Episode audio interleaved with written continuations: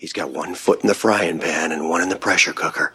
Believe me, as a bowler, I know that right about now, your bladder feels like an overstuffed vacuum cleaner bag, and your butt is kind of like an about to explode bratwurst. Hey, do you mind? I wasn't talking when you were bowling. Was I talking out loud?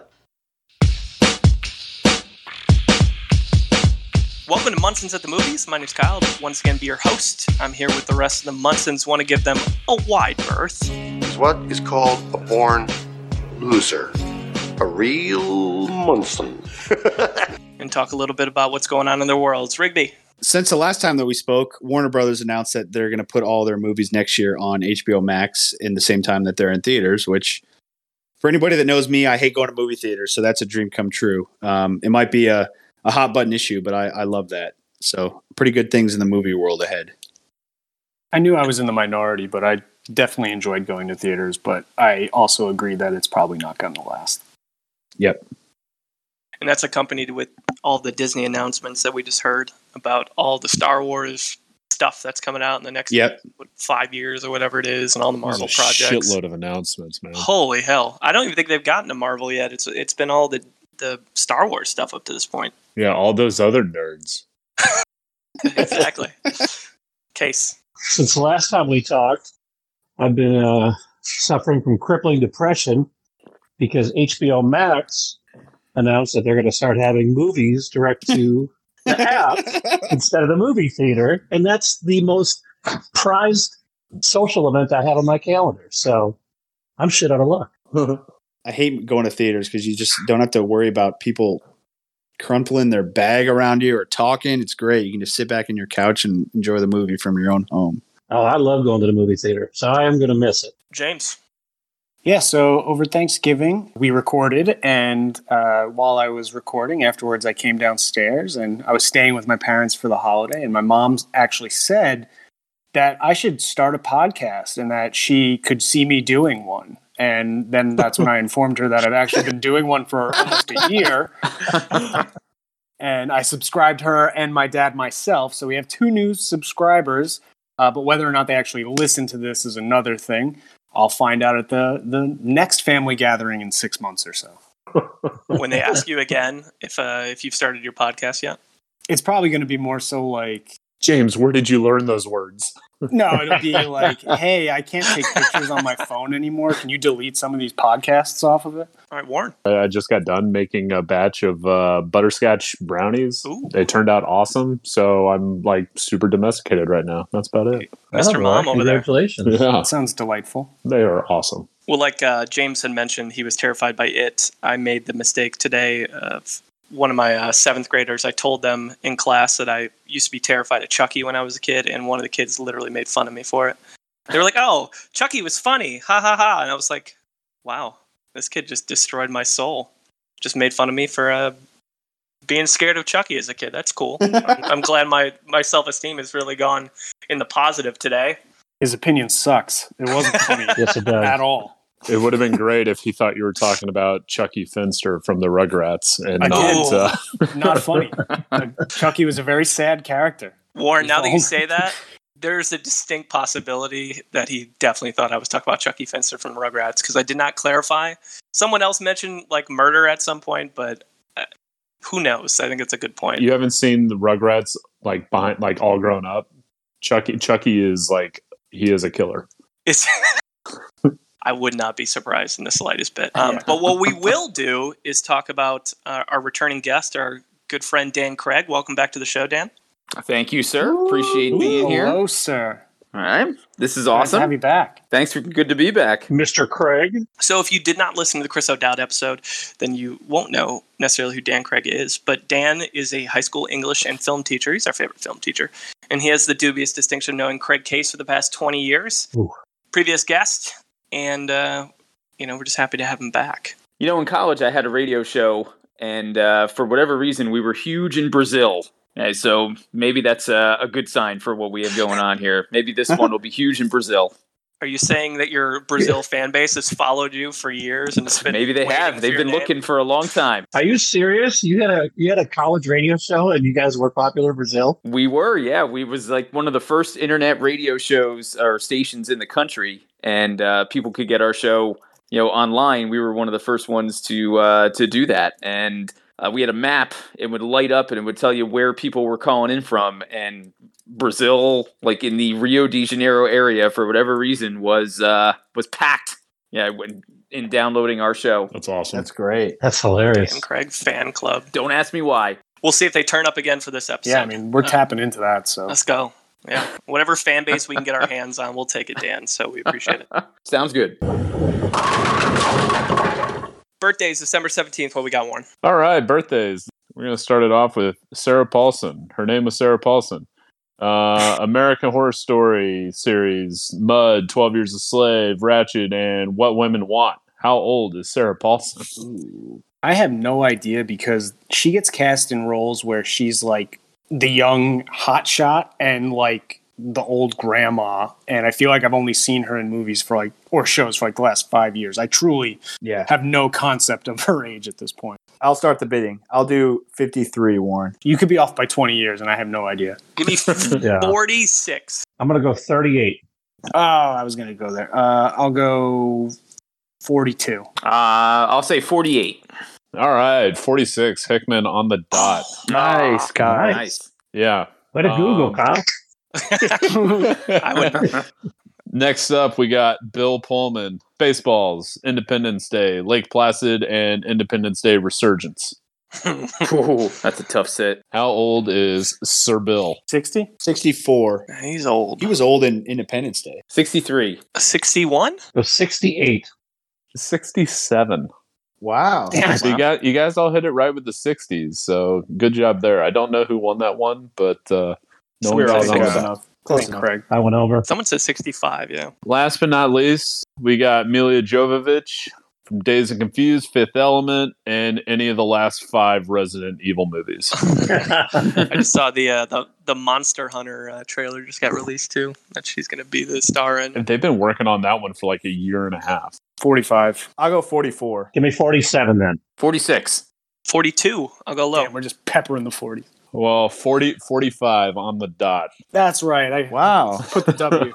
There are some other pretty good birthdays today. Um, I know like Eugene Levy's birthday is today. Mm. And uh, a couple others, but I forgot. And happy birthday to all you people who I forgot your birthdays. You're that important. All right, we had five actors that we pulled onto the wheel from our list. Those five were Alexandra Daddario, Maya Rudolph, Robert Redford, Lake Bell, and Tim Roth. And the wheel hath spoken. We're going to spend a, a good amount of time discussing Tim Roth and his career. A little FYI before we start digging into his filmography, he's got about a little over 100 credits on his on his resume. Most of those are movies. He's got eight TV movies baked into there, and we're covering them all. yeah.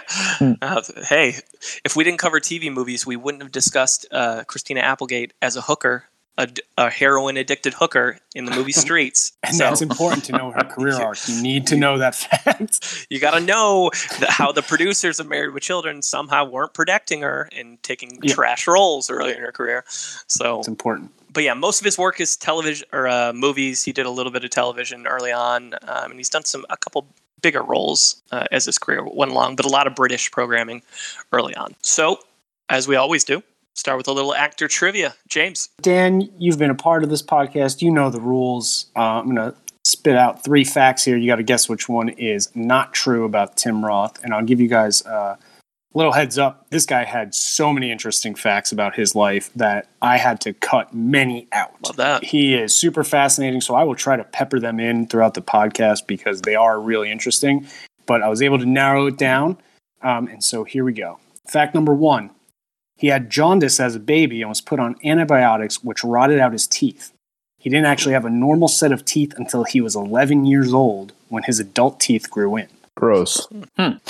Fact number two his acting career got started by pure chance. Uh, he ac- happened to have a flat tire on his bike, wandered into a theater that was holding auditions. He asked to audition and ultimately got the leading role. And then, fact number three once landed a leading role in a movie without auditioning for it by meeting the director for drinks at a bar, then inviting the director over his house to drink more, getting him drunk, and then convincing him while they were both wasted he was the best person to cast for the role. It's good. Wow. I'm going number three because I guarantee you that's how Vin Diesel got the job for Fast and Furious. guarantee.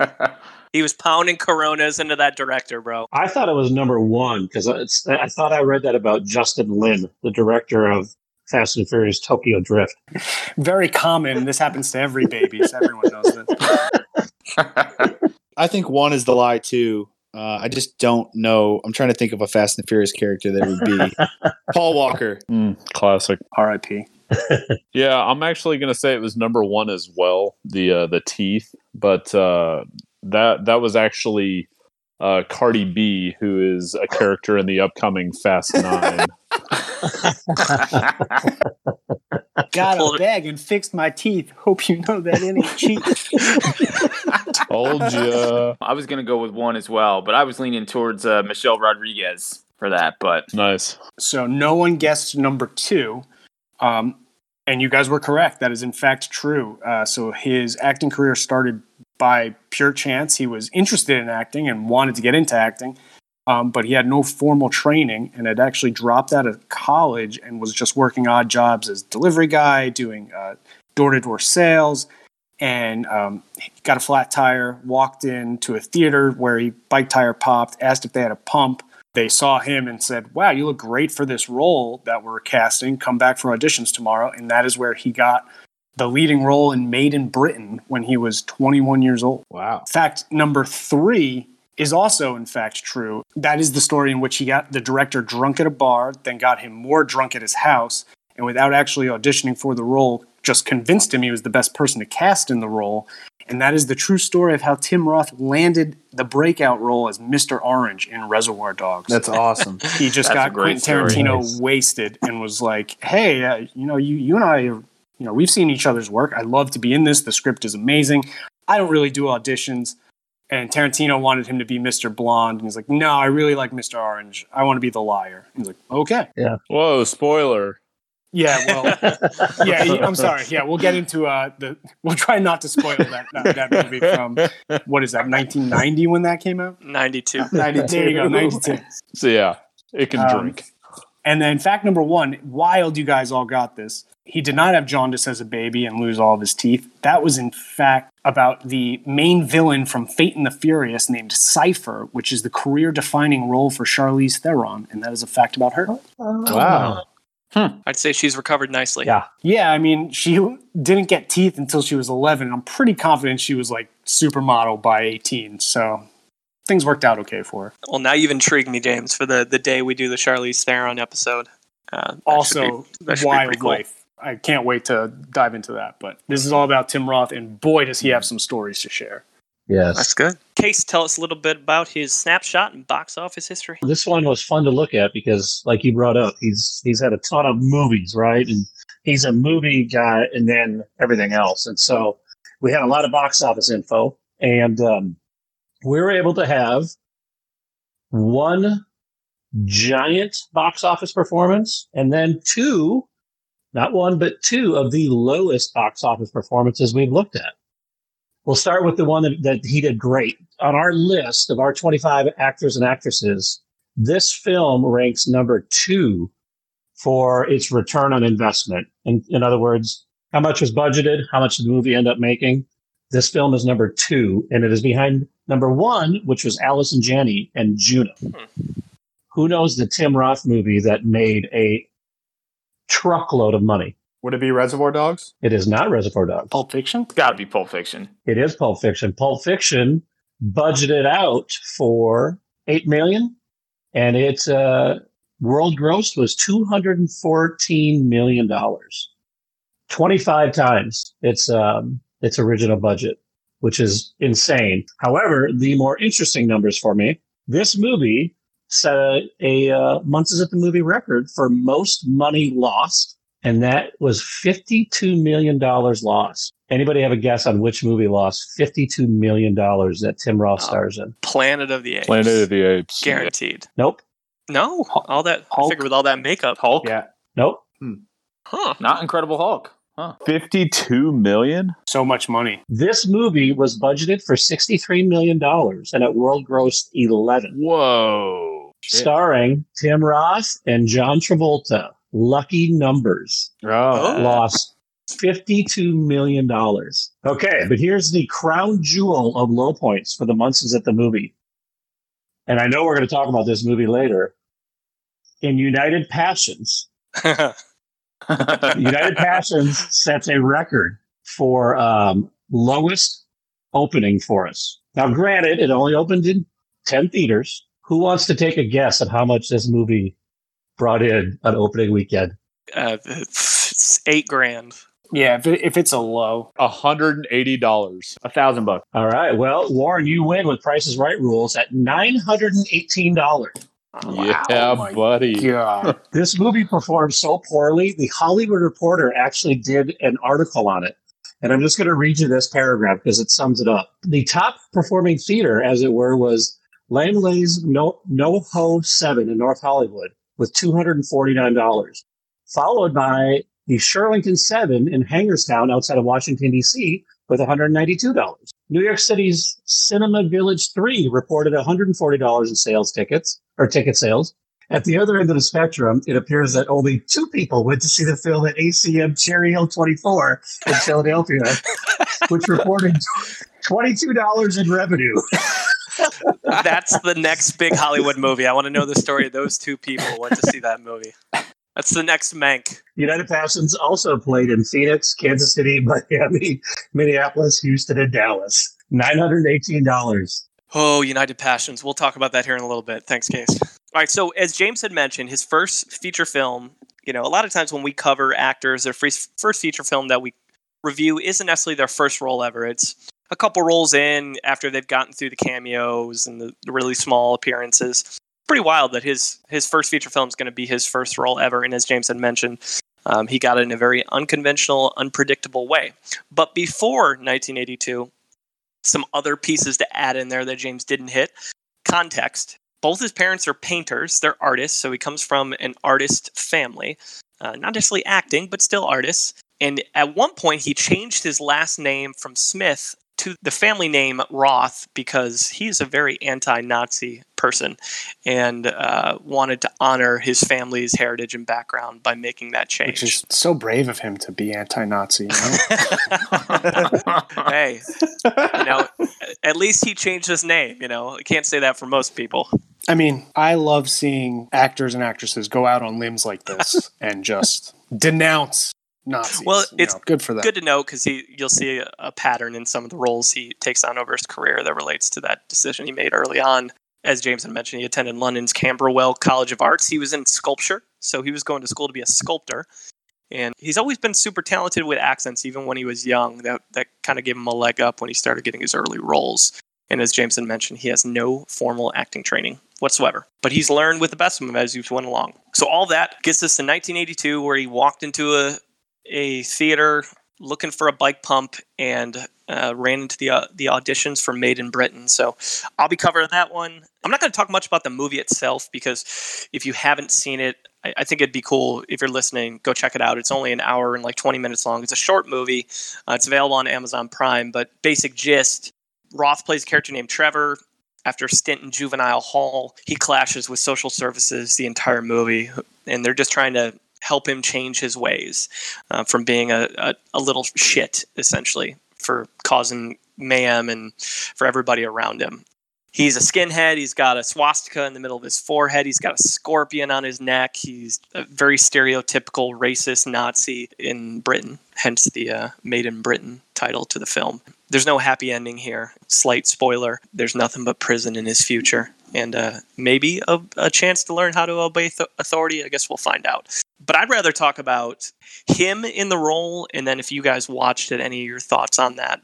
So to add some more context to James's story, so not only did he walk in and get that role, but he said he went in. They said, "Hey, you should come back and audition." So he came back a couple days later for the audition, and he showed up 30 minutes early. So they they said, "Hey, you need to come back." So he goes across the street to the park, and he knows that the cast and crew can see him out of the window in the park. So he has one of his like rough and tumble buddies from a band come through, and they basically get into a little scuffle out there. And he did it intentionally because he wanted to see that he was kind of a badass. And he, when he tells the story now, he says he got the role in nefarious ways because after the movie, Yeah. the director's like, "You do realize the reason I hired you for this role is because of what I saw in the park." He's like, "Yeah, I'm well aware. I, I planned that." Yeah, smart, smart cat early in his career like that. He's a good asshole in the role, and you get tons of English slang. So bollocks, nicking, and wankers are said like every other word from his mouth in that movie. And his facial expressions, I've noticed early on in his career, like really outlandish, egregious facial expressions with his character. So I don't know. Who else saw this? Any thoughts on Made in Britain? One thing that's important to note here is he already changed his name and was outspoken and denounced the kind of militant skinhead but also punk scene that was developing in England at this young of an age. So he did that in high school. And so he gets this role. He's like, the reason why I was able to nail my first role is because I grew up with this exact person. Mhm. Like I, I was surrounded by this my entire life. Um, and he was actually beaten up so often coming from a working class town, but had these issues in it. And he's not a big guy and he was beaten up so often that he had to move high school he didn't really get into the acting world in a conventional way, as Kyle has mentioned. But he didn't even get into the art world via his parents. He got into it because of a place called the Institute of Contemporary Arts, which is a big fancy name, but it's actually just three dudes in London who uh, would have like people come in and do their performance art or is really unconventional stuff. And he said it changed his life. He's like, it was, uh, I went in there and I saw these tough looking guys and they're talking about sculptures and interpretive dance. And he's like, and I never really understood it. And he gave me some kind of artistic credibility. And so that would make sense that I didn't know the story you just mentioned about him staging a fight. It would make sense for his first audition. He's like, I'm going to do something a little uh, non conventional here and Mhm. see if it works. And it absolutely worked. because Alan Clarke, the director, ended up getting him his next job too. He impressed enough on that film. Yeah. So Made in Britain, he comes out of the gate and, and makes a pretty big impact on the on the British scene for what you know some would might consider a cult classic from that standpoint. After that, you see a, a, a run on a lot of British roles. So in '83, he's in Meantime as a character named Colin. He says this is still one of his favorite projects. Years later, '84 is when he really hit the scene over in UK with his role as Myron in The Hit. He actually replaced Joe Strummer of The Clash for that role after he couldn't Yeah. he couldn't do it because of s- stuff with the BAM. Oh wow. And uh, he ended up getting a BAFTA nomination for Best Newcomer. He ended up losing to Haing Ngor of uh, The Killing Fields, Oh, damn. the guy who had never been an actor before and did a story about his home country of Cambodia. I didn't even know that story until that movie. losing to Haing Ngor, that's pretty stiff competition. He also won the the Oscar for Best Supporting Actor that year as well. So Yeah, Uh, especially when it's your second role and you're like 23 Yeah. and you've never acted once in your life. But neither did that guy either. Haing Ngor never acted before in his life either. Oh, that is a good point. Yeah, you know what? What a loser. I'm knocking Tim off for that. You're right. that, that poor guy got murdered in like '96 by a bunch of gang members too. That Yeah, he poor did. guy. Holy shit. BAFTA nom early on in his what his third or fourth role at that point in time. Crazy. 84, he's in Return to Waterloo, plays a boy punk, which is it's an hour long. It's like musical theater almost. It was made by Ray Davies of the Kinks, so another one of the band members from the um, the British punk scene at that time. And Roth actually sings in it. I'm not going to say it's great singing, but you see a lot of the same like animated facial expressions and a lot of like this is where he starts to establish himself in that in that British scene from an acting standpoint. I mean, most punk isn't great singing anyway, so he did a pretty good job. Yeah. Yeah, Yeah, that's but a f- that's a very fair point. It's not melodic necessarily. Uh, Especially in the 80s in the British scene. Like, if you go back and listen to some of that garage stuff, those guys suck. But yeah, it was pioneer movement. 86, he's in King of the Ghetto. Also in 86 is when there's an article written about the Brit Pack, which was um, kind of a, a reaction to the American version of the Brat Pack. That group of British actors that they, they wrote about was like Colin Firth, Gary Oldman, Tim Roth, Daniel Day Lewis, like all these up and coming actors in, in Britain. So he's with good company at that point in time. Better actors than the Brat Pack. no question. They crushed the US version. Yeah, I'm not going to disagree. Even just Firth, Oldman, and Daniel Day Lewis are pretty ridiculous trio Yep. there. That's five Oscars between the three of them. That's crazy. Keep going, right? Other British work. He's in A World Apart in 88. He's in To Kill a Priest in 88, A Fine Romance. He does one episode of the show, A Fine Romance. And it's funny. Uh, you can catch it on YouTube. He plays a trombone assassin. Um, not that he assassinates trombones, but he uses a trombone to kill somebody in the in the show, which is you know completely random, but Important to clarify. important, uh, very important. I didn't know how to write that, so I was like, I gotta clarify this. Like you're like he's killing trombones. What the hell were they making in Britain in 1989? What's going on? Valid question. But then 89 uh, in a movie that I know, I think it's Rigby had mentioned this one, The Cook the Thief. Yeah. His wife and her lover, he plays Mitchell in that one. I've never seen it. It sounds like people like it. People love it for some reason. It's atrocious. I took a film class uh, in my sophomore year of college, and my professor said it was his favorite movie ever. Ouch. Wow. he was messing with you. I was so excited because I really liked my professor. And then I watched it. It's the most like gaudy, graphic. It's just so absurd. And Tim Roth's character is really annoying because he's basically like this goon in the lead villain's gang who just like never shuts the fuck up in the movie. Not a fan of it. I don't know why people like it. Probably because it's so ridiculous and outlandish, but just because movies are outlandish and crazy doesn't mean they have to be critically acclaimed. Well, we just Yeah. lo- we just lost our professor listening audience. They're gone. Yeah, he Way to go, jackass. slams on the brakes and says, "I'm done with this podcast." Ah, fuck them.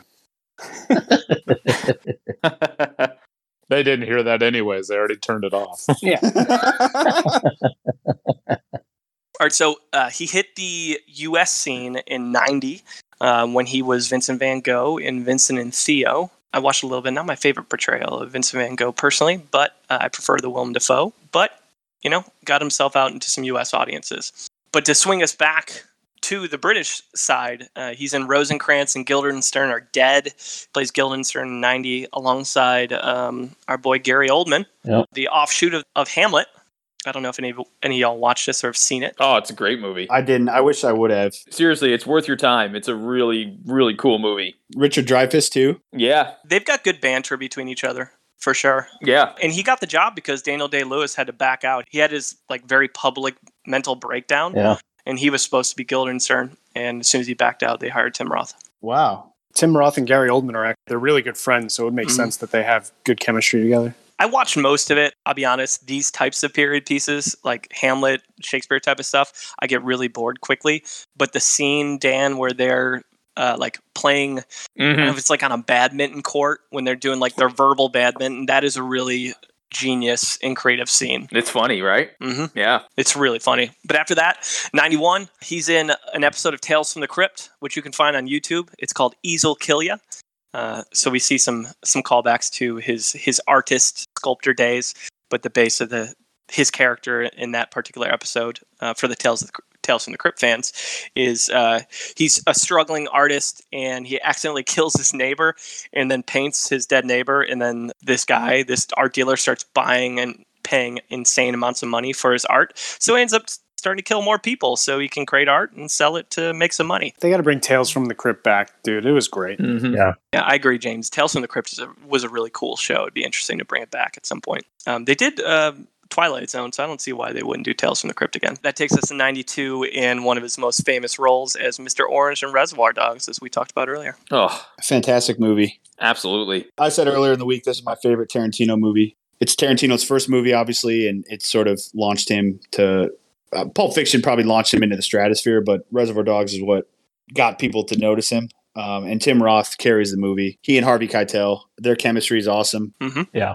You know, they spend half the movie basically bleeding to death Yeah. and arguing and shooting and shooting at each other. But it, this is a movie that I could watch over and over again. Um, James, you nailed it with the opening scene where they're at the the diner and they, they're arguing about you know tips and waitresses. I mean, like Tarantino had a style from the get go, and and Roth is a big part of that. I think it has probably I would say the the scene where the cop gets his ear cut off is probably Yeah. one of the more famous torture scene yep. scenes. Yeah, f- probably one of the more famous movie scenes from the '90s, just because people people remember that. Stuck in the middle with you. Stealers Wheel could Oh, couldn't pay for better marketing from Stealers Wheel right there I actually like when it comes to characters in this movie, like Steve Buscemi's really good at it because he's like his, you know, kind of neurot- neurotic guy who's just like he's Yeah. freaking out. He's just his voice is different from everyone else. Harvey Keitel is like the the calm presence.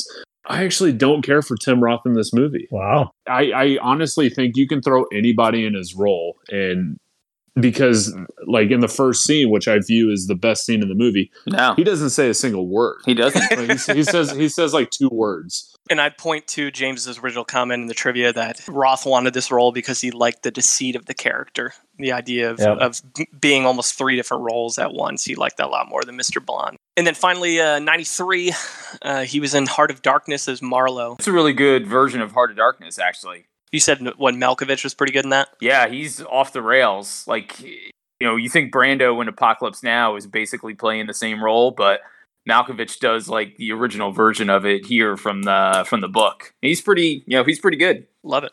Have to check it out at some point. And that takes us to 94 and his highest critic score. So we're going to hit a bunch of reviews right in a row because the mid 90s is when a lot happens in his career from a category standpoint. And that first one is highest critic score, and that's uh, his second Tarantino film, Pulp Fiction. And Rigby's got it. I'll, I'll skip the review portion of it just because a I suck at giving reviews and b the the plot is non-linear and it's confusing as fuck that I don't want to. I still to this day can't even decipher it. It's about foot massages or something, I think. right? I'm sure everyone. It's about foot massages and uh and quarter pound or and royales with cheese, basically, and burgers and fries. Exactly. Yeah, the metric system in France doesn't take into account quarter pounders. but Tim Roth and um, Amanda Plummer are the two actors in the opening scene. I'm sure everyone's seen Pulp Fiction. They're at the diner. They're talking um, typical Tarantino, just witty dialogue that opens the movie. You're like, okay, what are these people up to? And then the scene ends, and the opening credits roll after they uh, they announce that they're um, that they're holding up the diner. I'm not the biggest fan of this movie. Um, I don't know why.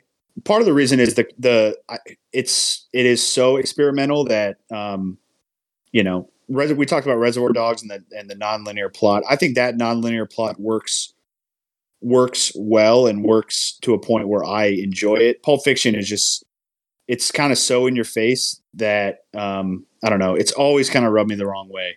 The acting in it is fantastic, including Tim Roth.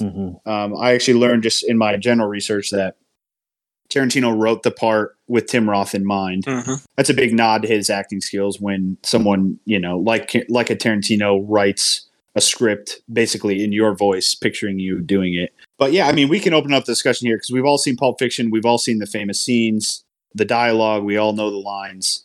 Hmm but I'll, I'll just say that i for as heralded as, as this movie is it's not up there in my list of of favorite crime thrillers, favorite movies from the '90s. I mean, and I feel like everybody I know kind of has it at their top. I it's just not one for me. Hmm. I'm going to open up the discussion there. I don't really think we need to get into the review of the movie. The legend behind why he got the role with Amanda Plummer is the funniest, right? Case where Yeah. he told Tarantino like, all I all I want in this scene is for to be in it with Amanda Plummer and for her to have a big ass gun. And he's like, all right, we'll make it work. Done. Yeah, I mean, Tim Roth obviously is only in the last two sequences. He's in the opening and the and the closing. He bookends it. Right, and that the part about the the the closing monologue, I guess you could say, from Samuel Jackson, where he's talking to Tim Roth, talking about like how he's buying, he's basically paying for his life. Um, that's a cool, cool moment to end the movie on. Mm-hmm. But yeah, I mean, I don't know. It uh, it's one of those movies that I just I just struggle with, man. I don't know why. I want to like it, but I just struggle with it. The escalation in the robbery scene is just really fun to watch as Oh, they're yeah, as they're talking through. Like, yeah, no one.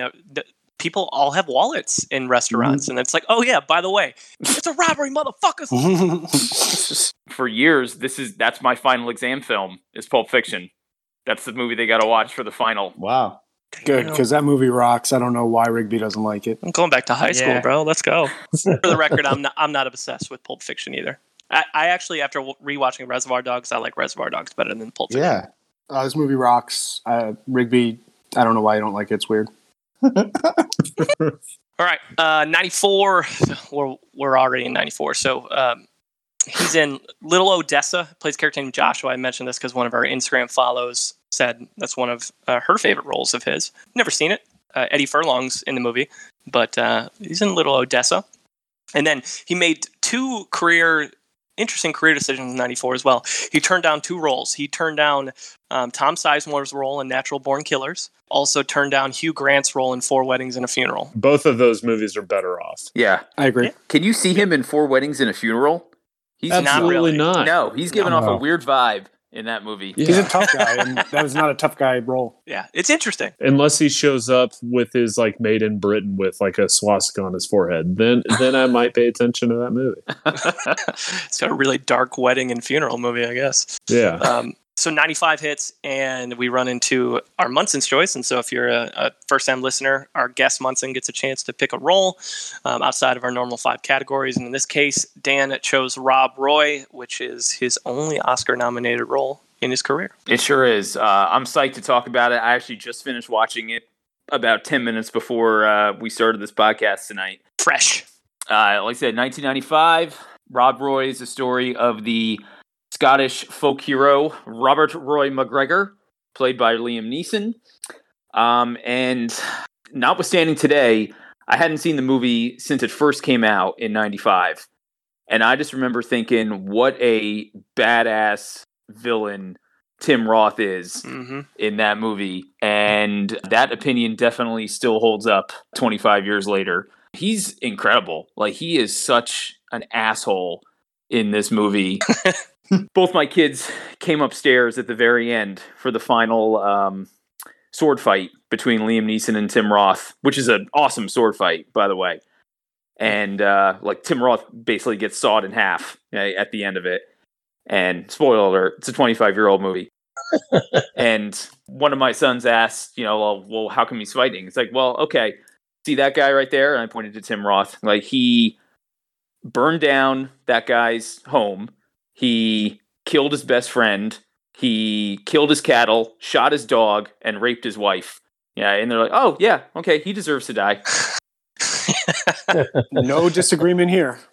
The movie itself is pretty good. Uh, so I'm surprised the movie held up as much as it did. It's cool. It's all filmed on location in the Scottish Highlands. Like I said, he's one of the the vilest villains in recent memory. Hmm. I, I would say, I don't disagree. His character is like a flam- more flamboyant version of Jack Sparrow, but a lot right? worse. Yeah, and there's like such a a like so you see him in like the the dandyish foppish clothes with the big you know frilly wig and so on and he's got this real you know kind of like effeminate vibe to him but then like whenever he takes the wig off and he's like you know you can see like the punk kid from britain you know is like still there under all that makeup and stuff he's so like smarmy and you know sucking up to you know John Hurt and Brian Cox. You know, you want to talk about a, a deep bench of supporting actors in this movie. Jessica Lange. Yeah, I, mean, what a great cast yeah, in that movie. All I kept thinking about was the scene where he kills Eric Stoltz. It just brought me flashbacks of Pulp Fiction of Honey Bunny killing Lance the drug dealer, um, which I just found was funny. Yeah, watching that. It's a really unique role for him at that point in his career too. I mean, this I think this is when he starts to hone in on his villain and how damn good he is at being a villain in movies. He's awesome. Yep. We know he gets Oscar nominated. He wins the BAFTA Mhm. Best Supporting Actor award for it. Yep. But can we just talk about the Oscar nominees in the Best Supporting Actor category that year? For my money, like any one of these guys could have won that year. Spacey won, right? Spacey wins it for Usual Suspects. Okay? The other nominees are James Cromwell for playing the farmer Hoggett in Babe. That'll do, pig. That'll do. You got Ed Harris for playing Gene Kranz, Mission Control Director in Apollo 13. You got Brad Pitt for 12 Monkeys. I hated that movie. Go on. I hate that movie too, but Pitt is awesome in it. He's the best. He's the only reason to watch that movie now, I think. And then you got Roth for Rob Roy and Spacey, like you said, wins it for Usual Suspects. Wow. But right, I That's a feel like strong- any of those guys could have won that Oscar that year. Thanks, Dan. No, thank you. Appreciate it, man. All right, so largest audience gap, also 95. Another Tarantino special, and that's four rooms, and James has it. With this one, we're not going to have a problem about uh, awards. Uh, this is the largest audience gap, and it's a gigantic gap. Audience 69%, nice, liked this movie. Critics 13% liked this movie. That is a gigantic gap. Wow. Four Rooms, dark comedy about a hotel bellhop that's played by Tim Roth, who's working on New Year's Eve by himself at a hotel in Hollywood. One of the most unique movies I've seen because it is written and directed by four different directors, each of which has a quarter of the movie that is their own short story about a guest or guests staying in one of four rooms that night. The only thing that connects those four rooms is Roth's bellhop character. The directors, uh, the ones that I know, are amazing, and the cast is amazing. But that's the only thing that's good about this movie. The four directors are Allison Anders, Alexander Rockwell, Robert Rodriguez, and Quentin Tarantino, and their stories are told in that order. The cast includes Roth, obviously, but he's paired with Antonio Banderas, Bruce Willis, Madonna, Marisa Tomei, Kathy Griffin. The first story is so horrifically bad that if I was to explain the plot to you right now, you'd be like, well, that's just inappropriate and clearly didn't happen. Um, and I think it ruins the tone of the movie because there's one or two stories in there that's pretty good, but after the first one, you're like, I don't want to watch this anymore. The best story by far is Robert Rodriguez, uh, which I think is the third one, and it's about Antonio Banderas who's paying Roth to babysit his kids, and his kids are like absurdly mature for their age, and they're like young kids, they're like seven and five, but they're just huge pieces of shit. They're doing intravenous drugs and smoking cigarettes and mm. chugging beer and they find a dead body. Like it goes so absurd that it's kind of funny. But the other parts of the movie, I think, went for the absurdity and it just is uncomfortable. Like the first story is about a seance of witches who need Roth's semen to finish their seance. And like, what an introduction to a movie. You're like, what the fuck am I watching? That's pretty relatable. I don't, don't yeah, get what it happens then. uh, and what sucks is like this movie's awful, but Roth is also pretty awful. If I don't, in it, if I'm being honest, he's playing like a bumbling idiot that's kind of like a mix of Mr. Bean, but like with like a nervous twitch. And that's just not how I see him. I see him as like this cool, hard ass kind of tough guy, and he's playing like this whimsical kind of idiot who's like really passive, and it it just wasn't an enjoyable watch. I don't know how almost seventy percent of the people, and it's like fifty five thousand reviews said it was good. I don't know how. It doesn't make any sense to me. The one thing I did find interesting though is that Roth kind of fell ass backwards into this role. It was originally going to be Steve Buscemi, and he couldn't do it. And they just kind of uh, Tarantino reached out to him, and was like, "Hey, I like you. Do you want to try it?" He's like, "Yeah, sure, why not?" And like he didn't even realize he was the main character, and I doubt he realized that it was going to be this bad of a movie. It sounds like he was playing Crispin Glover's character from Hot Tub Time Machine before he got his arm cut off. Jeez. Dude, like I kind of appreciate them going wild with it, but like it doesn't work. It's not entertaining. It's not funny. The only one that's kind of works is his character because it's these adorable little kids and they're just such pieces of shit, and it makes it funny. It makes sense that you said that, James, because I saw an interview with Roth that he he said it was Roth and Buscemi, and they both said basically when Quentin calls you and offers you a part, you take it, like, Yeah. or you try to negotiate a different part because good writing roles don't come along very often, Yep. and Quentin has this little pack of guys that he works with, and Yep. so that's probably where he's just like, okay, Steve can't do it, I'll do it. Uh, you just tell me where I need to be and what I need to do. Exactly. And I think their relationship has shown that, right? You know, they're getting wasted together and getting roles. And so if he's like, hey, you want to do this? He's like, sure, I'll figure it out when I get there. Yep. He's like, it'll lead to maybe a better role down the road, and I'll just get the paycheck and, and deal with it. Hope people forget about it until the Munsons talk about it in 2020. All right, so sounds like a role that wasn't uh, maybe a little bit of a stinker compared to his other stuff we've talked about, and that's Correct. okay. That's okay. Thanks, James. All right, we've got a long chunk before we hit largest critic gap in 2015. So we're talking 96 to 2014, almost 20 years of work. So we're going to buzz through these and hit some of the highlights. There's a lot more work than we're going to cover. Uh, we're just going to hit many of the the main uh, roles over the years. So first off, not even a role he took. Tying into our Trejo episode, he actually turned down two roles in From Dusk Till Dawn. Those roles were John Hawkes' role and George Clooney's roles. He turned down both of them. Interesting. Another interesting turn in his career.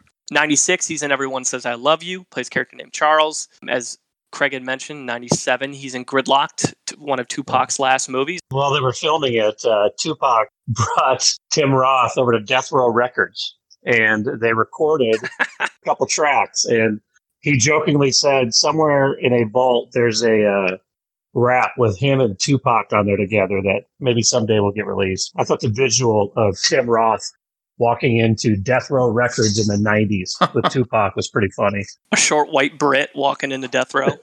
yeah, that's that's quite the sight. I'm sure somebody will release it in a couple of years when uh, they try to convince the world that Tupac's not dead. Tim Roth uh, said that he used to give Tupac shit for showing up in a new car every day on set. And eventually Tupac gave it back to him and called him Mr. Free Stuff because he wouldn't pay for anything and he would only take the free food on set to eat. Cheap ass Tim Roth. Yeah, he's like, don't worry about my cars. He's like, worry about your bills. That's funny. That sounds very financially savvy. That's true. Hey, my man has said over and over again over his career that he doesn't like, he doesn't really want to dig into franchise films and things like that, which means the paychecks that he's doing for independent films, not that great. So Yeah. my man is saving pennies where he can. He's pinching. Um, 98, he's in The Legend of 1900 as Novecento, and then he did his first and only directing job in The War Zone in 1999. Um, and I saw the reviews. The reviews are pretty good for it. Yeah. No, I was just reading the reviews, and I wish I had seen it because it sounds pretty dark. Well, it, it ties to his background. So this is when he revealed that he had been a victim of sexual abuse by his grandfather, his paternal grandfather, when he was a kid. And so a lot of the story Fuck. spawns from his own personal story. It was him and his father were Yeah. victims Oh. of his grandfather. Oh, Yeah. well, good for him turning his his pain into art. It's it's interesting. I was wondering why he hadn't directed since then, and he talked about like you just don't sleep for months on end, and I just don't think he's interested in doing that again. Yeah. 2000, we see lucky numbers, the the bomberoo that Craig talked about from the box office standpoint with uh, Bruce Willis. Was it Bruce Willis or Travol- Travolta, right? John Travolta. Yeah. Travolta. Shitty actors. I get them mixed up. Sorry. Hey. I'm kidding, guys. I'm kidding. Jokes, guys. also, 2000, he's in Vatel as Marquise. I just marked this because this was his first time working alongside Uma Thurman, who we worked with later, and we'll talk about that one in a little bit with Craig's review. And then 2001, he plays Thade in Planet of the Apes, who uh, he's just, a, I think he's an excellent villain in that movie. The movie, maybe not so much, but he is a villain. Fantastic. I think he, he's the best part. I couldn't tell you the last time I saw this fucking movie. The rebooted ones are much better. Yeah. Oh, not even close. Agreed. Oh, yeah. It's a, I don't even think it's fair to compare those. Did Wahlberg end up making out with the monkey in this one? Yeah, yes. Yeah, he kisses he a monkey at the end. Yeah. He kisses a monkey at the That's end. the only thing worth checking out in this movie. or Jane, Jane, Jay and Silent Bob making fun of it. I would contend with my money that he is the best part of the movie. I agree. That his villain role is excellent. The mannerisms that it, it required to do that. I know in his interviews he talked about um, his stunt double was a Cirque du Soleil actor. Mm-hmm. And he just talked about how he and his stunt double would just have fun trying different stuff out. And like, hey, can you like launch me 50 feet in the air through this window? And they're like, screw it, let's go, let's do it. It's an interesting role. The movie's not great, but Burton had a different vision for it that the studio did not allow. I see your note that he turned down the role of Snape, and Yep. that's fantastic. Like that shouldn't be anybody but Rickman. Alan so Rickman, yeah. How was he- he how got- was Rickman not the first choice I don't know. for that role? By the way, I don't know. That's crazy. so Roth agreed to it initially, and then he agreed to Planet of the Apes. He's like, I want to go make a monkey movie. That's exactly how that went. too. That's what he said. there's- Literally, I want to make a monkey movie. he's like, I'm going to go make a monkey movie. And apparently, the Harry Potter people were going to let him fly back and forth between the U.S. and the U.K. to do both. But he did it a couple times, like in early production, and he was like, Yeah, I just can't physically do this. So he stuck with Planet of the Apes because he could see how big Harry Potter was going to be. And although his kids wanted him to do it because he read it to his kids, he's like, I don't want to get franchised and get stuck into just having to do this for 15 years. I don't like money. Yeah. He probably got to the point where it didn't matter anymore, where he's so rich, he's like, uh, whatever. I don't know, man. When he talks this stuff, he didn't make much money from his roles. Yeah, up to this point, he probably had made shit. I have some spicy Planet of the Apes tidbits. Ooh. So Roth is very outspoken about uh, supporting gun control and criticizing the NRA. hmm And at the time of filming this, Charlton Heston, famous for Planet of the Apes, was the president of the NRA. Gun nut. Yep. And Roth said he was able to keep things professional, but he knew he'd be required to do a scene along Heston. And he was quoted saying, I feel very strongly about that monster. I made my feelings clear on set, got myself in makeup, put my gear on, including rubber hands so I wouldn't be infected if I touched him, and went in, did my scene, and promptly left. I was like, that is the harshest I've ever heard baller. someone talk about another actor. the other funny uh, tidbit from Planet of the Apes is um, he was asked to explain the ending, and he goes, I can't explain it. I've seen it twice, and I don't understand anything. That's awesome. Not surprising. 2001, he's an Invincible, plays a character named Herschel, another Nazi Germany plot there, and that's also uh, Werner, one of Werner Herzog's films. I thought that was the Mark Wahlberg. I was gonna say I thought that's the movie where he tried out for the Eagles in the park. no, no football in this one. Just just Nazis, you know. No, that's the garbage picking, field goal kicking. Yeah, that's one of my favorite uh, Sunny in Philadelphia episodes. Yeah, Beautiful Country, 2004. One of the movies I watched of his that I actually thought was pretty good. Um, he plays a captain who's transporting some uh, some folks from Vietnam to the states, and he's pretty good in that role. It's a it's only in the second act that he's in, but he's he's pretty solid in that movie, and that's good. That movie's got some emotional punch to it. Um, Nick Nolte plays the main dad character in that one. Seawolf, 2005, two part miniseries. He plays a character named Death Larsen. Can you guys imagine that he's a villain in this two part miniseries with the name of Death Larsen? Crazy. I just thought it was Swedish. It's a family name. it's both. It's all three. It's family now. Who knows? Um, he yeah, he plays a heavy in there with a cane and a big old uh, scar across his face. 2007, he's in Youth Without Youth, um, one of Francis Ford Coppola's films, and then also 07, he's in Funny Games as George, a shot-for-shot remake of a previous role. Shot for shot remake of a fucked up movie. I don't know why they would do that, but he's good in it. But it's it's one of those things where it's like, what was the point of this? To introduce it to a new generation, I guess. yeah. Maybe. And that was also his first time acting alongside Naomi Watts, who he crosses paths with later in his career as well. 2008, we mentioned earlier, he's in The Incredible Hulk, plays Emil Blonsky, who I believe also known as the Abomination. It's actually not that bad. Oh, I thought I thought that was Rigby talking for a second. I was like, Yeah, I "Give was me like- a fucking break, Rigby." of all the of all the movies you've watched, you're including this one. In it? Yeah, he, he said he said he did this one for his kids. His kids really wanted to do it. So It's- yeah, I will I will agree with Dan. This one really isn't that bad, but that's like saying you're the best player on the Jets. There you go. Oh, that's uncalled for. Slow blows. He's the Frank Gore yeah, of that movie. Oh my god. Why are you doing this? I can't wait to he, he quote actually his character actually tweets. looks it's my new Twitter uh, avatar is Abomination. Yep. And it's it is like a uh, Ninja Turtle, you know, Frank Gore. It's just kind of corny. I rewatched it. It's it's cheesy. It's better than the Eric Bana one. Yeah, because the Eric Bana one had uh that Ang Lee experience where Yeah. it's just so like there's doves and it's dream sequences and Yeah. what's the deeper meaning. I was like, I just want to see this guy smash shit. Yeah. Like, that's the only reason I'm watching this movie. Him playing the heavy, it, I don't, I don't, I guess I just don't really care for him as the heavy, and especially him. I granted he turns into Abomination, which is you know because of gamma radiation, all that shit, but. Tim Roth's five seven. There's nothing intimidating about him. CGI abs, by Maybe the way. five But seven. steroids, like Hulk steroids, very scary. Yeah, whatever. That's like Mark Wahlberg after when he was on Pain and Gain. you know, he's like five seven too. I'm convinced both guys you just named could kick the shit out of you. Yeah, you know what? I'd let them. You know. I'd, I'd sue their ass. And, uh, Joke's on them. My I kids, are kinda going, get my off kids of are going to school for free. There you go. That's so fucking good. So 2009 hits, and Tim Timmy Roth decides to start doing some TV, and he said he wanted to cross something off the bucket list. He's he's always done movies up until this point, a few smaller TV shows, but he uh, went into his character and Lie to Me as Dr. Cal Lightman, and that show went for like I don't know 30 some episodes, maybe 50 some episodes over two and a half, three years. Yeah, I think it was in the Yeah. fifties. It was a really interesting show. It was in that era where a lot of these sitcoms were using like very intelligent and like you know like intellectual and academic ways of solving crimes. hmm And this one was a little bit different in that it just focused on the one area of like the language of lying. And it was really interesting because they would show somebody, they would have a story built in, and then they would say how they knew that person was lying. And then every time they went to a commercial, they would have a still frame of somebody in a public arena that actually got caught lying, and they would show the same face, the same body language. Was Yes, pretty interesting.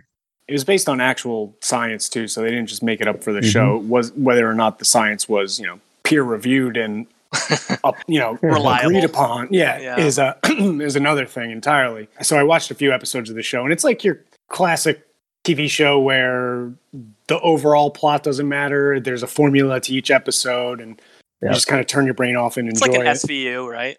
You Right, just gotta- exactly, exactly. One thing I did find out though is that Roth made quarter of a million dollars per episode, and he said it was by far the most money Good for he's ever made on a Oh wow! It was a pretty popular show at that time. Fuck that TV money, man. he, he was so stupid. he was blown away. He's like, I don't know what they're doing at Fox, but you know they're going to pay me 250k an episode. I'm in. Let's do this forever. Yeah. Well, if you're at home, you can do the math. He did over 50 episodes, and uh, just let us know what that means for his uh, tw 2009 to tw 2012 bank account. Yeah, they ran the numbers. He was like, "There's a big difference between winging it and seeing what happens." So let's, let's see what happens. Take that number, and then cut it in half for taxes, and you, you'll end up um, with the end result there. Maybe this was Fox's answer to ABC's numbers. Yeah, solving everything with math. In this one, they're just solving everything with lying body language. 2010 is a cool moment in his career because he uh, he ends up on the album cover for a band called Manic Street Preachers, and the album is called Postcards from a Young Man, and it's a picture of him like with a camera. And so, you know, maybe he had that on his bucket list. If not, cool little moment for his career. And then 2012, he's in uh, Arbitrage as Detective Michael Bryer, and I know Rigby likes this movie and can agree that I think he's a ter- he's a good detective, but a terrible detective. the movie sells him as like this hard nosed detective who will go stop at nothing to get to the truth, and then he fucking sells him out in the end. It, turn, it turns out he uh, he lied about fucking everything. It turns out he just like he's just not good at his job, and Mhm. so the movie kind of portrays him totally differently for the first ninety percent of it, and then the last ten, he's just a bumbling, bumbling detective who can't tie his shoes, basically. he realized he had nothing on Richard Gere, but he uh, Yep. He certainly tried. He certainly tried. Uh, it's a good little movie though. Good little flick. Yeah, it's good. Same thing. 2012. There's a, a movie called Broke, and he plays a character named Archie, dad figure in the movie. I say of the movies I've the roles I've seen of his, it's one of the few where I see some serious emotional depth from him, where he actually like he's crying in the role with his daughter. You don't see that much in his career. So it's a decent little flick. It's in like the 60s and 70s uh, on Rotten Tomatoes for audiences and and uh, critics. So decent one to check out if you get a chance. 2012, he's in The Liability, another decent little flick with Jack O'Connell. And then 2014, he's in Grace of Monaco. He plays Prince Rainier alongside Nicole Kidman. Uh, Have any of you guys seen this movie? Why No. would I have seen this movie? Nope. No, but I love Grace Kelly. It's got terrible, terrible reviews. Um, he's not great. And the, the movie just got destroyed. 2014 is not a really good year. I guess the back end of 2014 is good um, because we've got United Passions, which we mentioned earlier. He, he plays Sepp Blatter in. Uh, he has since apologized for being in the movie and said he did it for the paycheck. Oh, so it is about money. in this case, he said he one of his kids was going to college, so he's like, ah, I just did it for the paycheck. It's a little bit about money, and I made over 550k last year. Rock hard Range, abs. drive a Range Rover, bro. I haven't had a carb since 2004. United Passions is about FIFA. And it came out right before the whole FIFA corruption scandal hit. And he plays Sepp Blatter, who is supposed to be, who is at least portrayed in the movie as this like genius with money. And ter- makes him out to be the, kind of like a noble character. And then it turns out he's a big old piece of shit. Yeah. And so the whole movie's just, it is straight propaganda. It has a one on Metacritic. One. Good cast too. Sam Neill Yeah. and Gerard Depardieu, Depardieu, or however you say his name. Mhm. Those are like two really good foreign actors. That's sad. Yeah. Sepp Blatter, one of the like top ten worst names ever. Oh, seriously. Fucking awful. Can I share Jane- just some of the rev- what some of the reviews say about this movie because they are Please. hilarious. Absolutely. The Daily Mirror calls it unintentional comedy gold, and they say Sepp Blatter, his face shining like a waxed buttock okay, throughout the film, is made to be the hero of anti uh, corruption, which Which is hilarious. is hilarious. Right? Oh boy. What else is said? A cringeworthy, self aggrandizing affair, astonishingly crass. Uh, and Tim Roth is quoted as saying, This is a role that will have my father turning in his grave. Yep. and apparently everyone on set kind of knew and were trying to take shots at it the whole time, but they were already too far in to turn turn away at that point. Hey, doing some quick math, this movie probably sold, you know, in the neighborhood of 60 tickets in the box, the box office. Man, Christ. I wasn't gonna watch it, but I saw how bad the reviews were, and I was like, I gotta go watch this. It's available on Tubi if if anybody listening wants to journey down that path. It's it's something. There are numerous documentaries on the history of FIFA, and I watched one of them, and pretty much from the invention of the FIFA Association, uh, it's been corrupt. So that's from World War II. We're talking like a good, just about to reach 100 years of corruption. So that's pretty funny. You wouldn't get that from the movie whatsoever. You'd think uh, it's a, a fantastic organization who just had some some rough patches from a financial standpoint.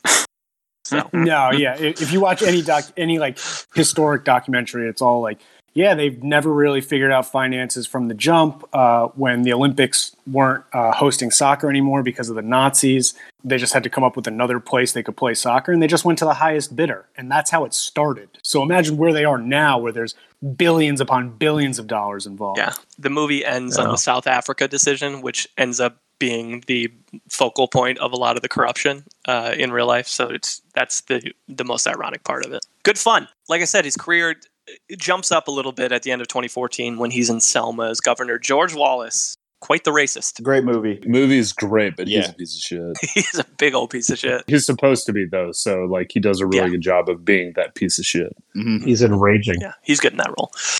And then finally, 2014, he's in an episode of Robot Chicken. Any of you guys Robot Chicken fans? I've seen plenty of Robot Chicken. Yeah, man. That's that's one of those shows where everybody's eventually in an episode of Robot Mhm. Chicken. Yep. Mm-hmm. He play, he plays a Beanie Baby pimp in the episode where he's tr- trying to sell Beanie Babies and realizes they're, wor- they ain't worth shit. So he like attaches them to his jacket, and then this woman thinks he's a pimp. So then he starts running hose with his Beanie Baby jacket. It's really funny. Say no more. I'm in. Yes. and he plays Doctor Who in the same episode, but that one's not as that is not as fun as the Beanie Baby Pimp side. And that takes us to 2015's largest critic app, and that's uh, 600 miles. And Warren's got it. Yeah, who who ended up watching this one? I did. What'd you think? I liked it. It's dark. It's a little slow, but for a short movie and a small story, I thought it had good payoff. And what did what did I say in our text thread? Movie fucking rocks. And I lied. This movie fucking blows. so this movie was a 94 critic, 40 audience. It's a disparity of 54. That's a huge gap. Yeah. Uh, this movie is Sicario with CTE. It's not good at all. Nothing about it, seriously. Sicario rocks. Sicario's great. If you took out the parts where it's just driving in cars without dialogue or the main character crying alone in a kitchen, the movie's about 30 minutes long.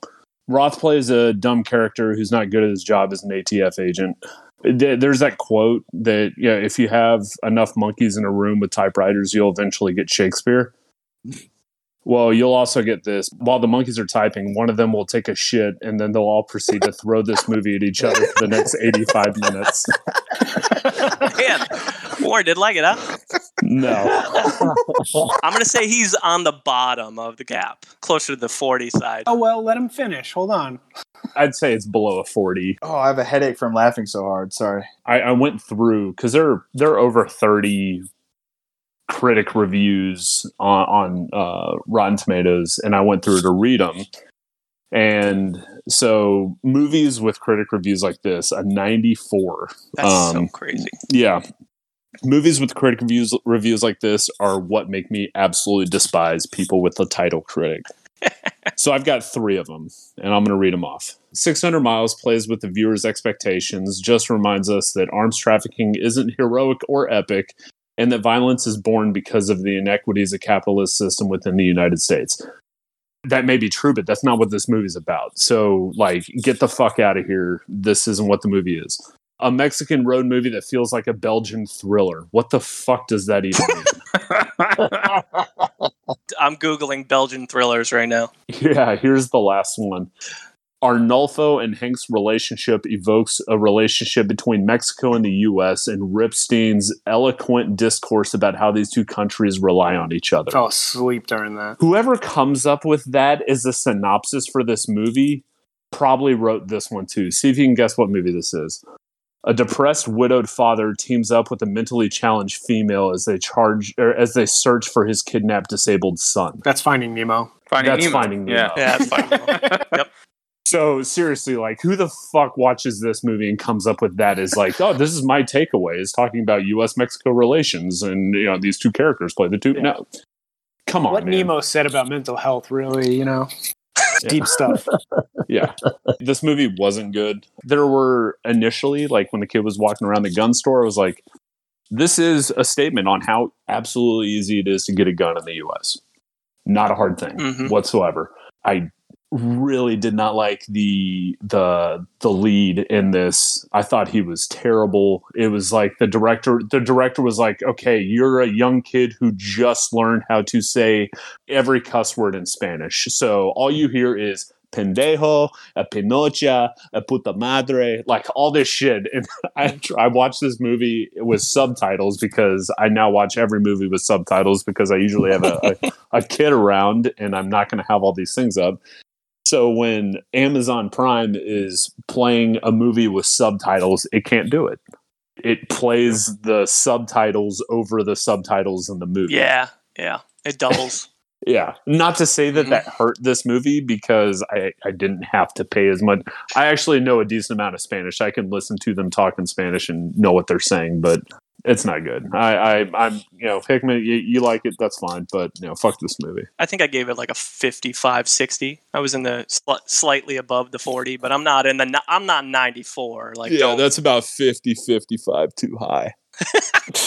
It's Well- it's just like I you'll never ever ever watch this movie again, and I would never ever ever ever recommend anybody watch this movie. that's all the people need to know. There's nothing to it. Well, this is what you really came for. I looked up Belgian thrillers, and uh, this is what I found. So the uh, highest rated one is called Undercover. It's a 50 minute TV show. Uh, I've got No Man's Land, Miss Peregrine's Home for Peculiar Children, and then you've got Climax, which is a Gaspar Noé film, and The Neon Demon. So I don't know what those all have in common, but those are Belgian thrillers. That's also the website that uh, Rigby is going to do our top 10 performances from. uh, uh, Tintin is Belgian, and so I imagine like his TV show, it's like action adventure thriller. So that's probably the best thing to come out of Belgium uh, film wise. Oh, I guess we'll find out. Thanks, Mort. Sure. All right. Um, 2015, he's in Chronic, also in Hardcore Henry. Love that movie. A lot of people have seen that movie and like couldn't get past the first five or ten minutes because of motion sickness. If you were to take all the fight scenes together, it's it's the most creative cinematography like Yeah, ever. yeah. And and the last Super cool. there's a five to like seven minute fight scene starting about hour one one fifteen. That is probably the coolest fight scene in the world with some of the best music, and it's "Don't Stop Me Now" by Queen when he injects himself with adrenaline Oh my God. Yep. That's right. and just goes ham. Oh yeah. And then also Mr. Right, 2015. Uh, he plays Hopper, an FBI agent hunting down uh, Sam Rockwell's character. I really enjoyed this movie. I was uh I was surprised at how poorly it was rated by fans. Uh, critics I get, three main characters, Roth, Sam Rockwell, and Anna Kendrick. I mean, those guys were cast almost perfectly for their roles. And so I was I, I, I it's an enjoyable movie. Is it a great movie? You know, probably not, but I'll watch it anytime it's on. And then 2015 also brought us uh, what somebody wrote in the, the show notes, their least favorite Tarantino, and that's The Hateful Eight. And he plays Oswaldo. Yeah, that was me. That's a rough one. I don't think it's a hot take. No, it's, It's, not like, at it's all. like watching a play, kind of. yeah, It is. A, it's a solid 45, 50 minutes too long Yeah, for I mean it's it's beautiful to look at in the opening scenes. It's really cool Yeah. looking and you think it's going to I don't know, get some, you know, get something going that's not where it ends up and it's just it's just a tough sit. I think it's it's a it's a tough hang for 2 hours and 48 minutes. do you guys know about the ending? when it got leaked. Yeah, it got leaked. So I don't. We never got the real ending. They did a, Mhm. a script read with all the actors of the original ending. If it weren't for Christoph Waltz being in Django, he would have been in this role and played that character, and it would have been perfect. Yeah. But this just feels like him trying to do that role, Hmm. and it sucks. it's ju- it feels like the exact same character throughout a majority of the movie, where he's this very eloquent speaking guy, and he's trying to be this proper gentleman and everything.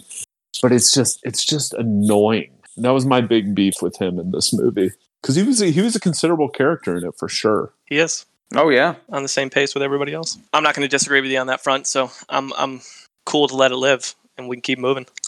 2017, he joined the cast of Twin Peaks as Gary Hutch Hutchins, which is a David Lynch project. So another big time director from a TV show standpoint. And then another television show, pretty prominent in Tin Star, plays a character named Jim Worth. Based on research I saw, was a lot more improvising than I think he was used to in a lot of his other roles Yeah.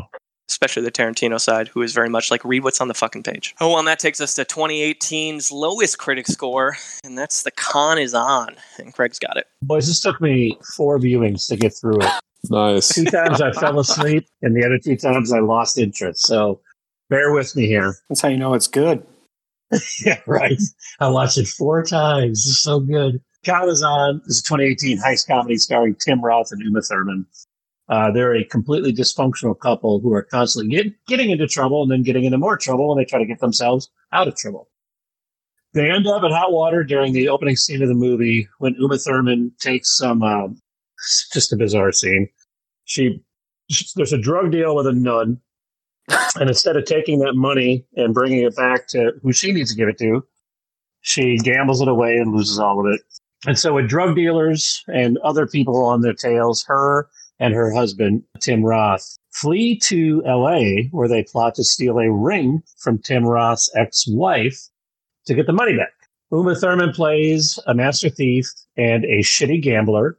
It was very odd seeing Uma Thurman playing a role with an English accent. And then uh, Tim Roth plays a cunning con man with clear chemical abuse issues. Did he have an accent? He did. He, well, I guess it depends on how you look at it, right?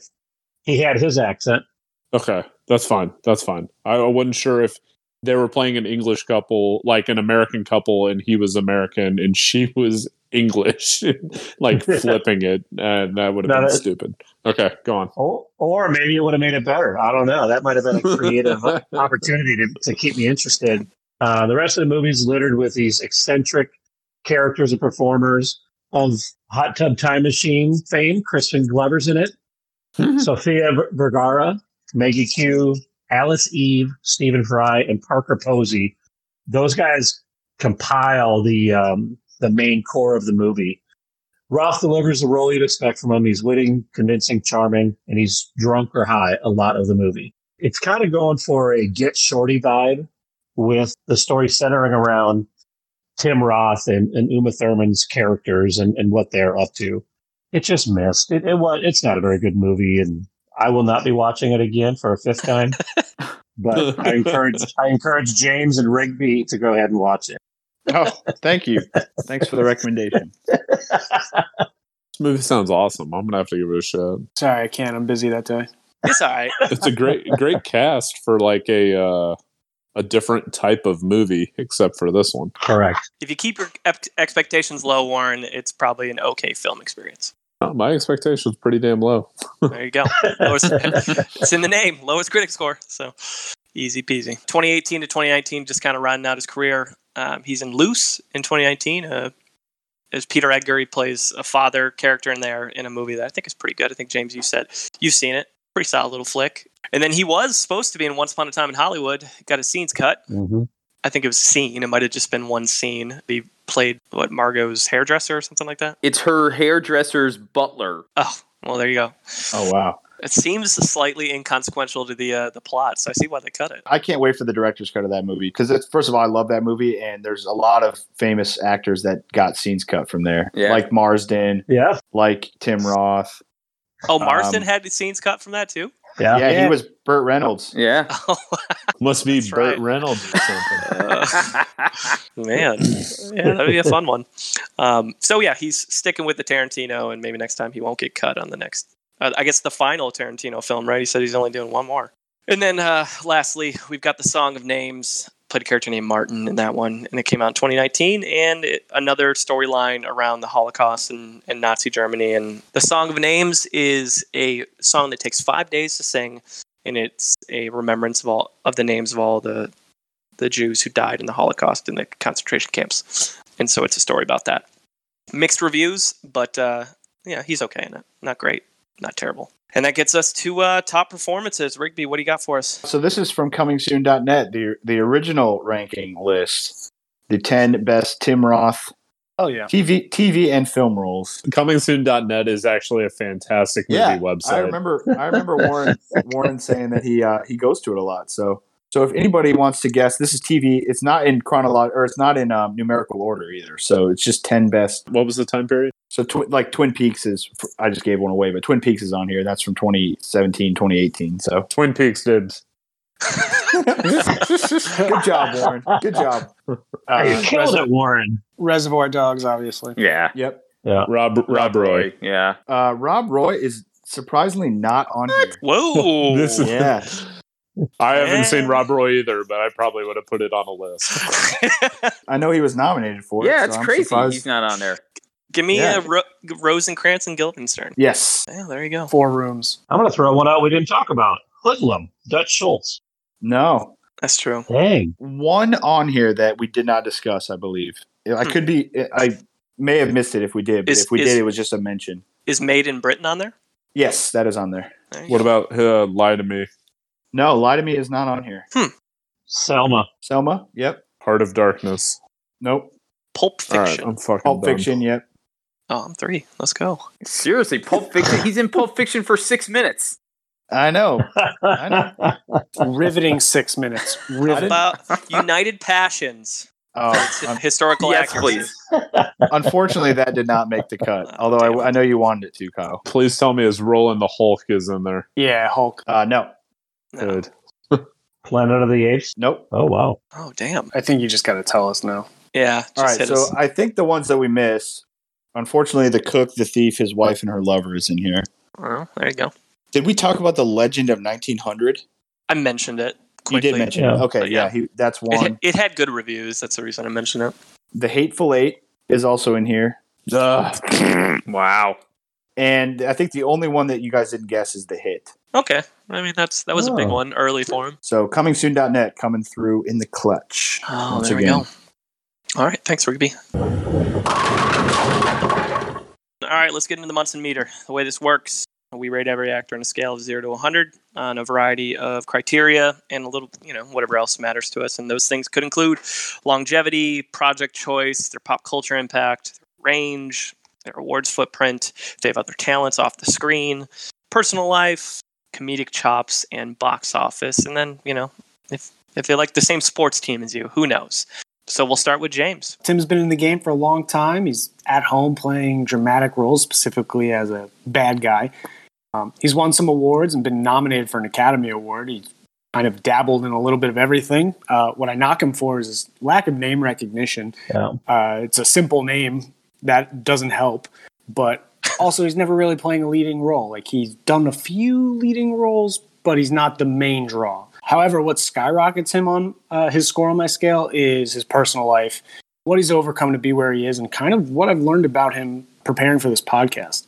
Telling Charlton Heston to fuck off while you're dressed up as a monkey is goddamn like that takes balls, and I respect it so much. He overcame being abused as a child, being beaten on a consistent basis, and growing up in a tough neighborhood to be as successful as he is. That's inspiring. However, what scored him high on my scale is that I learned that he actually grew up in uh, Dulwich, which is in South London. And it's a place that also happens to be where I participated in a work study program for about four months in college while interning for Dulwich Hamlet FC, the local soccer team. Sweet. Similar to Tim, I also had a run in with Nazi skinheads in a bar at that town. and I can confidently go out on a limb and say I, I agree with Tim's beliefs. Fuck Nazis. So Tim gets an anti Nazi boost on my Munson scale, and I'm going to give him a 77. That's so good. Case. All right, Craig, you're up. Well, this is a uh, tough rate for me. He's in some of my favorite movies of all time and is on the short call list for Tarantino, who is one of my favorite directors and writers, probably more writer of all time. I think he's an actor who likes to do different roles, projects, and mediums. One of the things we didn't talk about is a lot of times in between his movie roles, he tries to pick up some other radio shows or broadcast or, or small parts in TV shows just to kind of see what that's like. But regardless of the medium, I think he's a good storyteller as an actor and can play a pretty wide range of roles. Although I do agree with you, James. I don't know that he's been a a lead in a lot of diverse roles, and and I'd like to see that. I, I do think he's a known name amongst hardcore movie fans, but I don't think he's well known uh, with the recreational film fans, and so that hurts his name recognition. Middle of the road compared to our, all of our other actors on popularity, critic and fan rankings, and box office. And he has got a scattered but pretty well populated award footprint with a lot of regional awards. I think he's an actor that other performers and directors like to work with, and I think that's really important to me. So, with that being said, I'm going to give him a 76. All right. I'll jump in. Uh, James said most of what I wanted to, so I'm not going to regurgitate that. The two points I'll make is I think his range is limited. I don't think he plays terribly complicated roles in most of his performances. He's good at being a villain. He's good at being in period pieces. Um, but anything that requires a lot of, I don't know, just like a challenging approach and complicated and emotionally deep, I just haven't seen a lot of that. So I got to give him a knock there. And I just appreciate his affinity for independent film and the fact that he doesn't want to just do blockbusters. He's found other ways to make money and he's a talented guy. He's done other stuff. He's directed, and I, I just respect his his honesty and transparency. So my score is a little bit lower than you guys. I'm only going to give him a 69. All right, Dan, guess Munson. No, I would echo a lot of what uh, has already been said. I love this guy. I've loved him since I first saw Reservoir Dogs. For a drama class in college, I had to give a speech and uh, the speech I chose was the one that he memorizes in uh, Reservoir Dogs, the uh, the commode story. That's awesome uh, to blend in. Mm-hmm. So, like I said, I've always I've loved him since then. Way back when, you would have called him like a journeyman character actor. You know what I mean? Like Yeah. he just you know he's not flashy. He does a little bit of everything. You know, he can disappear into certain roles. He's got the Oscar nomination. He's got the BAFTA. He's got you know a lot of you know prestigious things on his resume. So I go, you know, I'm going 78 yeah, for him because uh, you know, so he's he made he's made an impression on me for you know going on 25 years now, and uh, um, I just I respect him, and doing this deep dive into his uh, personal life and his work uh, makes me respect him even more. Shape the film teacher that is Dan Craig. There you I'm go. Grateful for that. All right, Warren. the longevity's there. The initial awards, uh, I mean, they were they were there. I, I wish I had seen Rob Roy just to say that that was like the the pinnacle, in my opinion, based off what I've heard. That's kind of like his his, you know, the apex of what he's done individually in a role. And while he's in a ton of movies that I I either really like or like am quite fond of. I just don't really care for him per se in the movies, um, and that that's just a part of it. Like there are tons of people who are like that, and you know that's just what it is.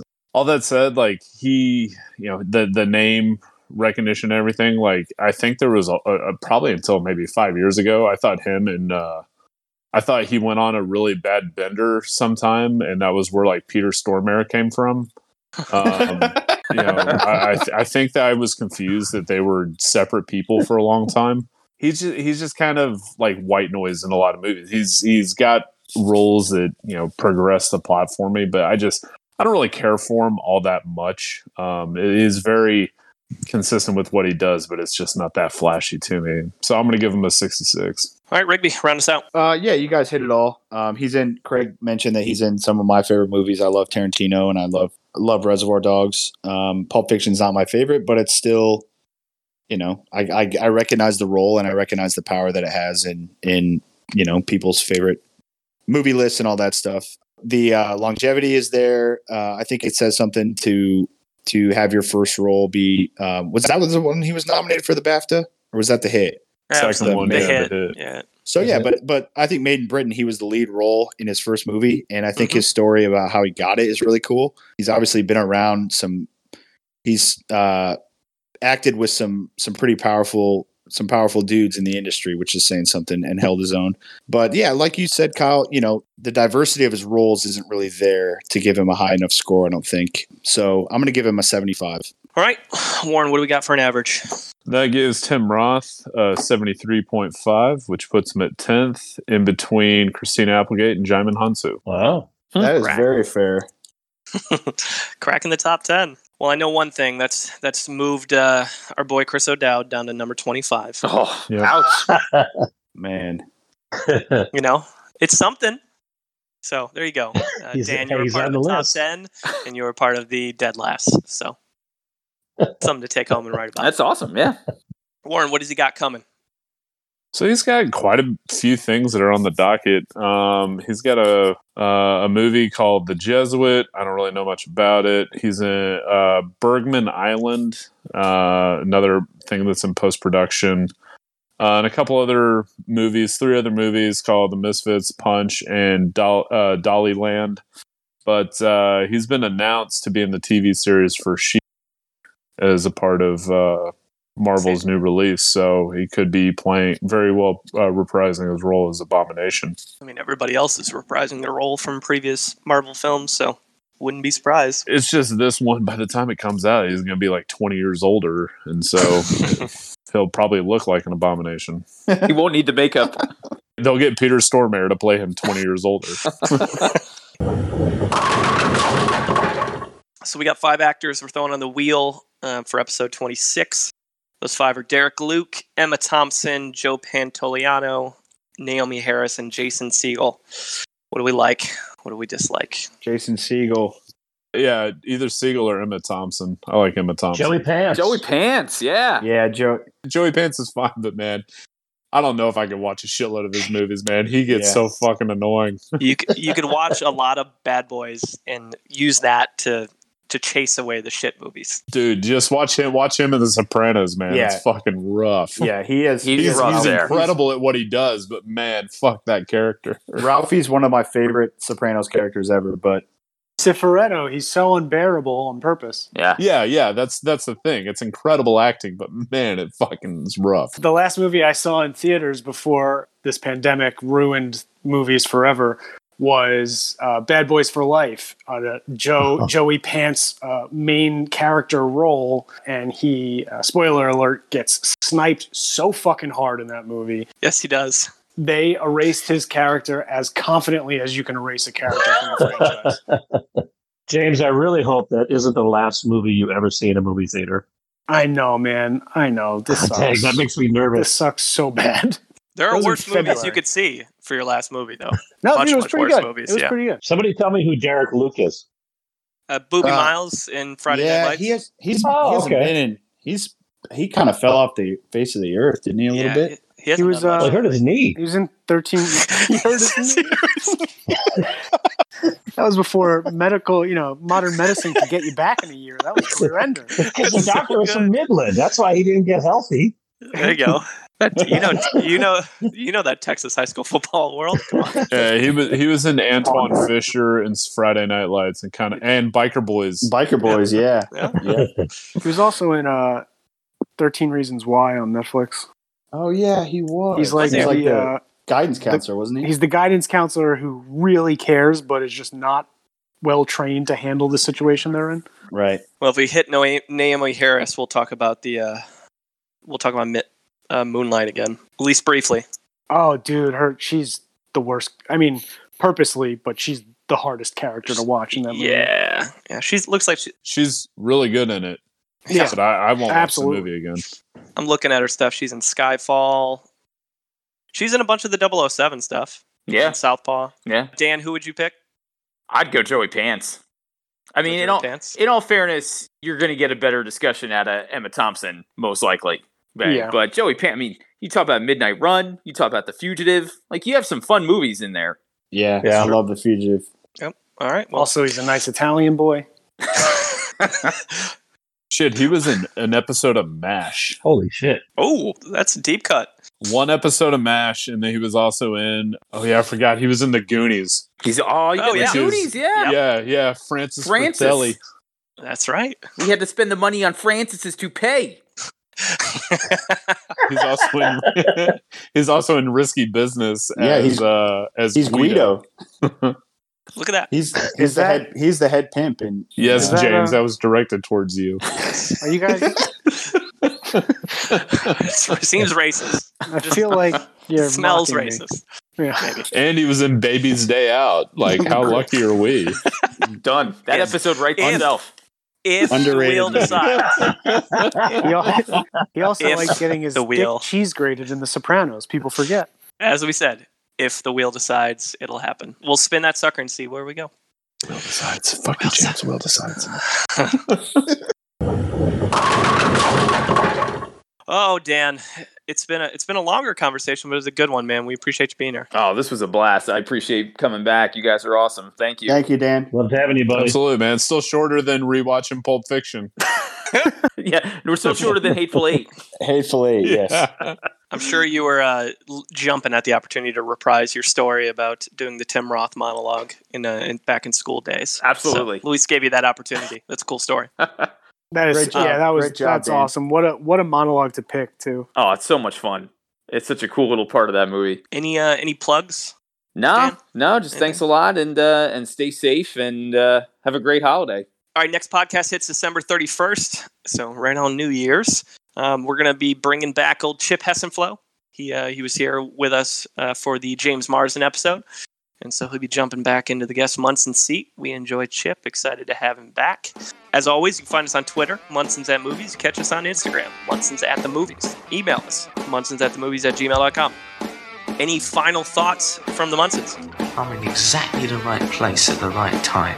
The fact that you're too fucking thick or stupid to see that, that marks you down. Mom, if you listen to this, you know, I've been doing this for a while now. Just want to I'm glad you made it to the end. Munson's out. All right, let's go. Thank you for the education, gentlemen. We've just received a PhD in stupidity. Doctor, shall we?